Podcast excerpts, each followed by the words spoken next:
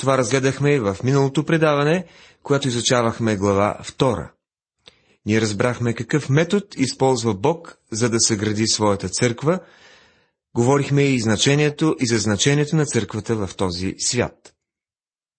Казахме, че апостол Павел говори за църквата като за храм, който се изгражда в момента. Съпоставихме това с изграждащия се храм на Ирод по времето на Павел. И днес църквата продължава да се изгражда. Този храм, който Бог установи и започна да гради, продължава да се изгражда. Тази вечер ще се спрем на глава трета. Основна тема в тази трета глава е църквата като тайна, разясняване на тайната, определение на тайната и накрая молитва за сила и знание. Глава трета е последната глава от доктриналния раздел на това послание. Нека предварително да поговорим за това, какво си има в предвид, когато казваме, че църквата е тайна. Съществува погрешно схващане относно църквата като тайна. Думата за тайна няма сходство с съвременното значение на мистерия. Мистерия, например, от криминални романи. В този смисъл тайната е нещо, което преди не е било разкрито, но сега е изявено. В нашия случай църквата е тайната, която не е била разкрита в Стария завет и е единствено разкрита в Новия завет. Мофат употребява словосъчетанието божествена тайна, а друг богослов Уеймот използва думата истина. Божествената тайна е нещо, което Бог не е бил открил до определен период от време. Сега Той е готов да ни я открие. Няма нищо общо с мистериозните случаи на Агата Кристи или Конан Дойл, както вече споменах, когато засегнахме този въпрос в първа глава. В днешно време има две становища относно тайната на църквата и за много хора те се заболени в тайна. Едната група смята, че църквата е откровение на Стария завет. Те разглеждат църквата като продължение на Израел. Това е известно като заветно богословие. Те вземат всички обещания, които Бог даде на Израел и ги приписват на църквата. Поддръжниците на някои последователи на заветното богословие приемат благословенията за църквата, а проклетията за Израел. Другата група поставя прекалено ударение върху думите на апостол Павел. По откровение ми стана известна тайната и моето вникване в тайната на Христос и разглежда тайната като лично откровение към Павел. В резултат на това някои смятат, че зараждането на църквата се измества на, ня... на някаква дата след Педесятница, когато то е било открито само на Павел. По тази плъзгаща си скала са предложени няколко дати и когато едната стане несъстоятелна, се приема другата. Това предявяване за върховно знание води до гордост. Нека да отбележа, че църквата не е била разкривана а, в пълнота в Стария Завет. А когато тайната е била разкрита, тя не се ограничава само до апостол Павел. Трябва да се съгласим, че в деня на Педесятница се случва нещо. На този ден Святия Дух започва да оформя тялото от вярващи. Този процес продължава, докато той не вземе църквата. Ние сме запечатани чрез Святия Дух на Бога до деня на изкуплението, когато ще бъдем взети и представени на Христос. В следващите стихове ще се спрем на разясняване на тайната. Затова аз, Павел, затворник за Исус Христос, заради вас, езичниците, понеже сте чули за нареденото от Божията благодат, която ми е дадена заради вас. Послание към Ефесяни, 3 глава, стихове 1 и 2. Ето един свободен превод.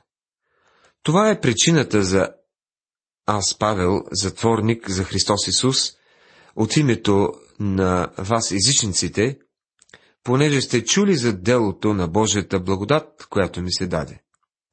Апостол Павел говори за тогавашното си състояние като затворник. Той стана затворник, защото занесе Евангелието на езичниците. На езичниците вече се осигуряват нови привилегии, които той изброява в предишната глава. Онези, които са били отдалечени, чужденци, без надежда и без Бога, вече са в Христос. Поради всичко това, Павел иска да се моли за тях. Но преди да отправи молитвата си, той се отклонява, за да поговори за тайната. После отново се връща на мисълта си в стих 14 и забележете връзката.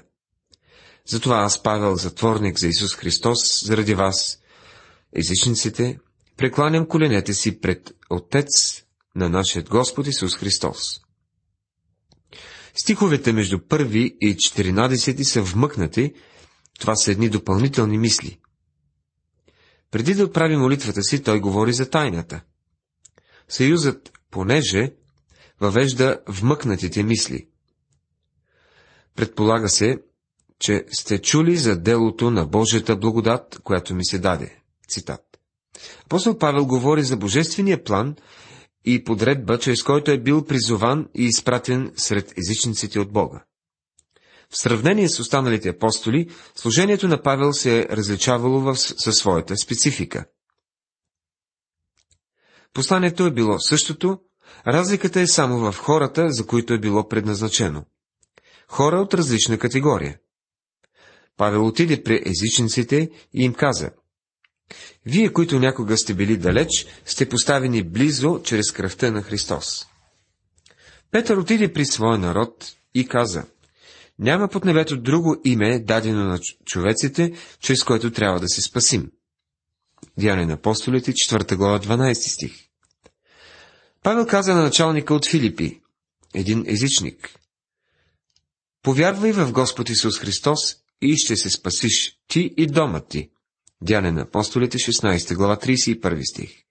И Петър и Павел разпространяваха едно и също послание, само че на две различни групи хора и се случва нещо съвсем ново. Това е различно управление или различно нареждане от познатото в Стария Завет. Когато Павел беше фарисей и живееше според закона, той никога не ходеше да проповядва на езичниците. Той беше под друго управление. Павел вече е под друго управление и мисионер на езичниците. Това не означава, че Божият метод за спасение се е променил. Никой човек не е бил спасяван чрез спазване на закона, а чрез принасене на жертва, чрез представенето на нейната кръв, в случай, когато човек отпадне от Божията слава. Тази жертва сочи към Христос. В следващите стихове Павел говори за това ново управление. Че по откровение ми стана известна тайната, както и по-рано накратко ви писах, от което, като почетете, можете да разберете моето вникване в тайната на Христос. Послание към Ефисяни, 3 глава, 3 и 4 стих. По откровение, както вече казахме, една крайна група поддържа идеята, че Павел е единственият, който знае тази тайна, защото казва, че тайната му е била разкрита.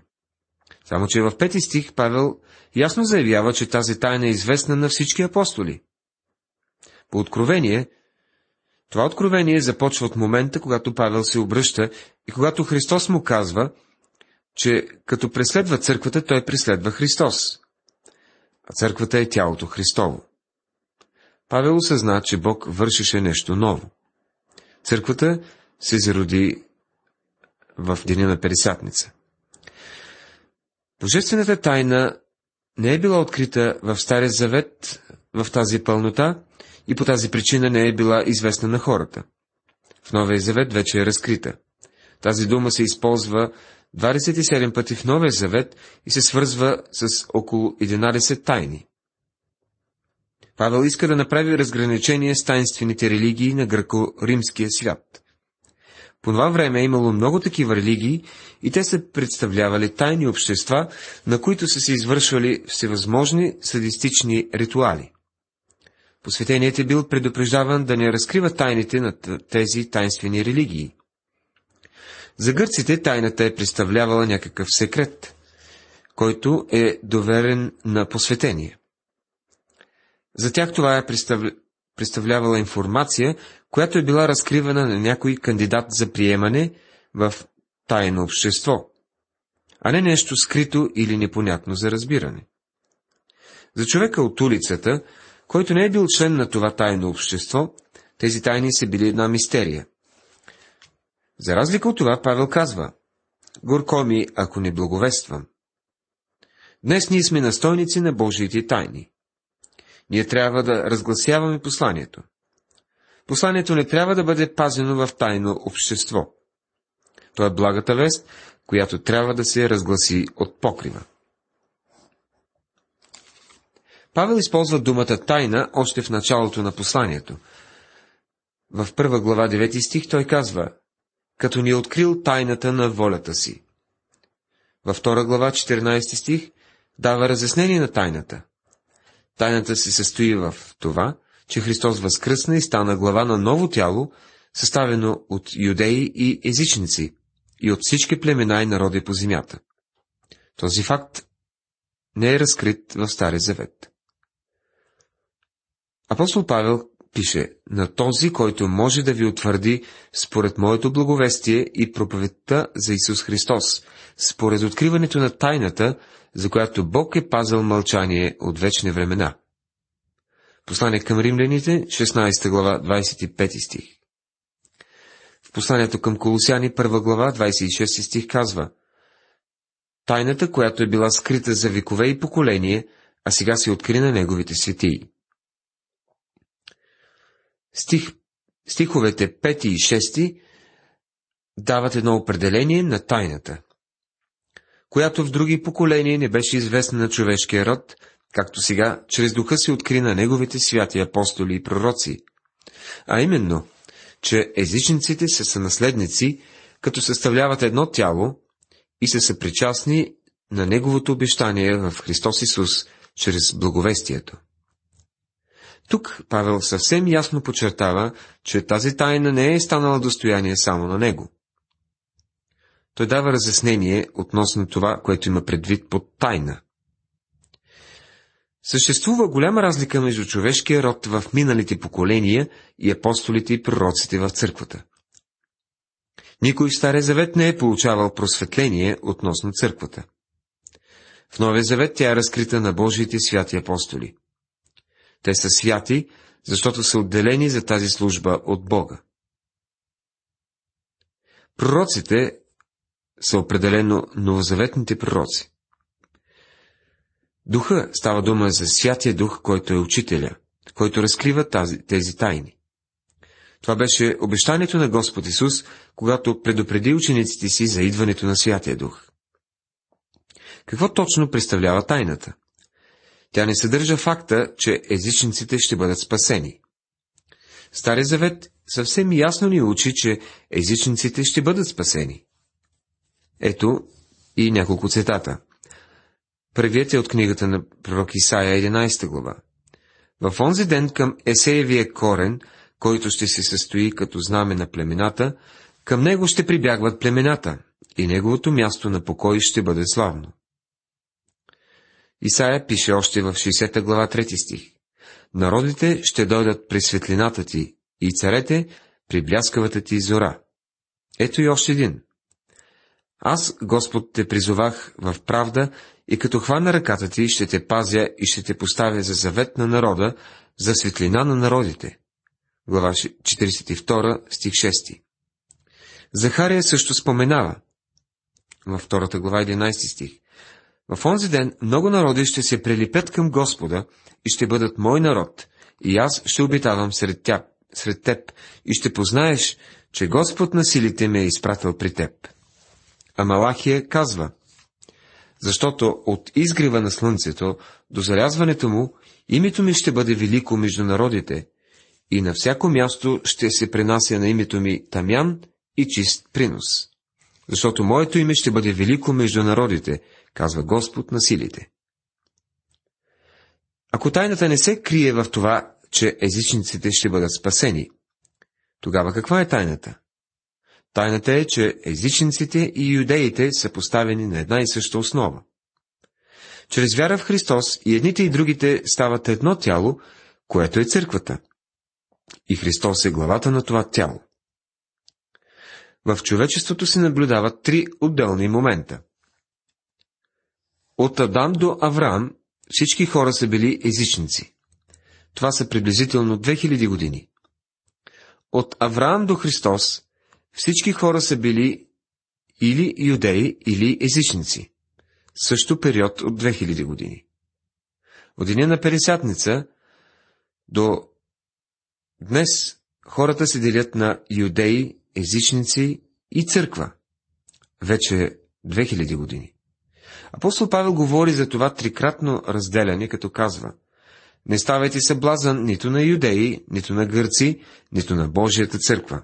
Първо послание към Коринтяните, 10 глава, 32 стих. Когато изричат тези думи, Павел включва целият човешки род. Църквата не е в Стария завет де-факто, въпреки че в известна степен се среща в Стария завет.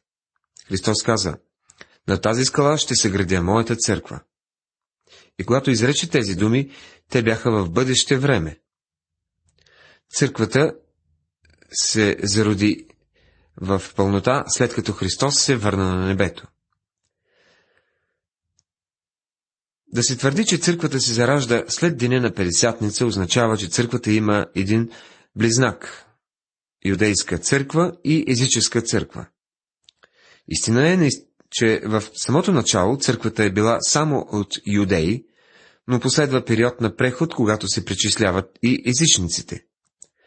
Така църквата е едно съставено от юдеи и езичници. Христос е главата на това тяло. На което станах служител според Божията благодат, дар, който ми е даден под действието на Неговата сила. Послание към Ефесяните, глава 3, стих 7. Апостол Павел не си приписва високопоставена позиция при вникването в тайната, основавайки се на факта, че той е бил апостол на езичниците. Той само взима титлата диаконос, която се превежда като служител и означава работник, помощник или дякон. Дарът на Божията благодат го преобръща от Савел, гордия фарисей и гонител на църквата, в Павел, апостолът, който става затворник за Исус Христос. Той е бил изведен от една група и поставен в друга. Той става член на Божието семейство. И всичко това става възможно чрез работата на силата на Святия Дух. Павел притежава и дарбата и силата на апостол. На мен, най-нищожният от всички светии, се даде тази благодат, да благовестя между езичниците неизследимото Христово богатство и да осветлявам всички в наредбата относно тайната, която от векове е била скрита у Бога, Създателя на всичко. Глава 3, стихове 8 и 9. Днес ние живеем във времето или в тайната на църквата, благовестието на благодат, останала скрита в миналото. Приятели, има много неща, които Бог не ни е казал и по тази причина очаквам с нетърпение да разбереме, да разбера повече, когато отида горе. Прави сте, ако си мислите, че сега не знам много неща. Когато се озива на небето, аз ще науча те първа много неща. Действително, Бог не ни е казал всичко. Забележително е, като си помислим колко малко ни е разкрил. Той, например, на никого не беше разкрил тайната за този малък атом. Нито пък някога изявявал на хората, че под земята има залежи на диаманти. Много неща запазва за себе си. Той дава възможност на човека да прави откритие, но има определени неща, които човека никога няма да научи, освен чрез откровение. В този смисъл църквата е била една тайна. В 8 стих Павел нарича себе си най-нищожния от всички светии, като използва превъзходната степен на прилагателното нищожен. Като апостол Павел винаги взема една позиция на смирение. Защото аз съм най-нищожният от апостолите, който не съм достоен и апостол да се нарека, понеже гоних Божията църква. Първо послание към Коринтини, 15 глава, 9 стих. Благодаря на Христос, Исус, нашият Господ, който ми даде сила, че ме сметна за верен и ме постави на службата. При все, че бях преди това холител, гонител и пакосник. Първо послание към Тимотея, глава 1, стих 12. Изключителен повратен момент настъпва в живота на Павел. Той бе избран да проповядва сред езичниците неизследимите богатства на Христос. И да осветлявам всички, казва той. Тоест, тайната трябва да проповядвам, а не да споря и да разисквам около нея. Павел трябваше да осветли всички в наредбата или настойничеството относно тайната. Така че на небесните началства и власти да стане позната сега чрез църквата многообразната премъдрост на Бога, според предвечното намерение, което Той изработи в Христос Исус, нашият Господ. Послание към Ефисяните, 3 глава, 10 и 11 стихове. Тук е разкрита още една от целите на тайната. Създадените от Бога разумни същества научават нещо за мъдростта на Бога чрез църквата. Те виждат, освен любовта на Бога, която Той показва и раздава към нас, и Божията мъдрост, която е изявена на Неговите ангели, в когото имаме своето дразновение и достъп с увереност чрез вяра в Него. Глава 3, стих 12 Ние, езичниците и Павел, гонителя, имаме свобода на Словото пред Бога и достъп до Него. Всичко това става възможно в Христос. По която причина ви моля да не се обезсърчавате от моите неволи заради вас, тъй като те са за ваша слава. Послание към Ефисяните, 3 глава, 13 стих. Той казва, Умолявам ви, не се обесърчавайте от страданията, които понасям заради вас. Те са за ваша слава. Заради големите цели, които той изброява на неговото служение, Павел е готов да страда като затворник за езичниците. Той не искаше ефисяните да изгубят надежда, защото затварянето му в затвора е съдействало за негово добро и за тяхна слава. Сега се радвам в страданията си за вас, като от своя страна допълвам недостига на Христовите скърби в моето тяло, заради Неговото тяло, което е църквата. Уважаеми приятели, в това предаване говорихме за тайната, наречена църква. В останалата част от глава 3 ще се спрем на молитвата на апостола, но това ще стане в следващото предаване. Бог да ви благослови!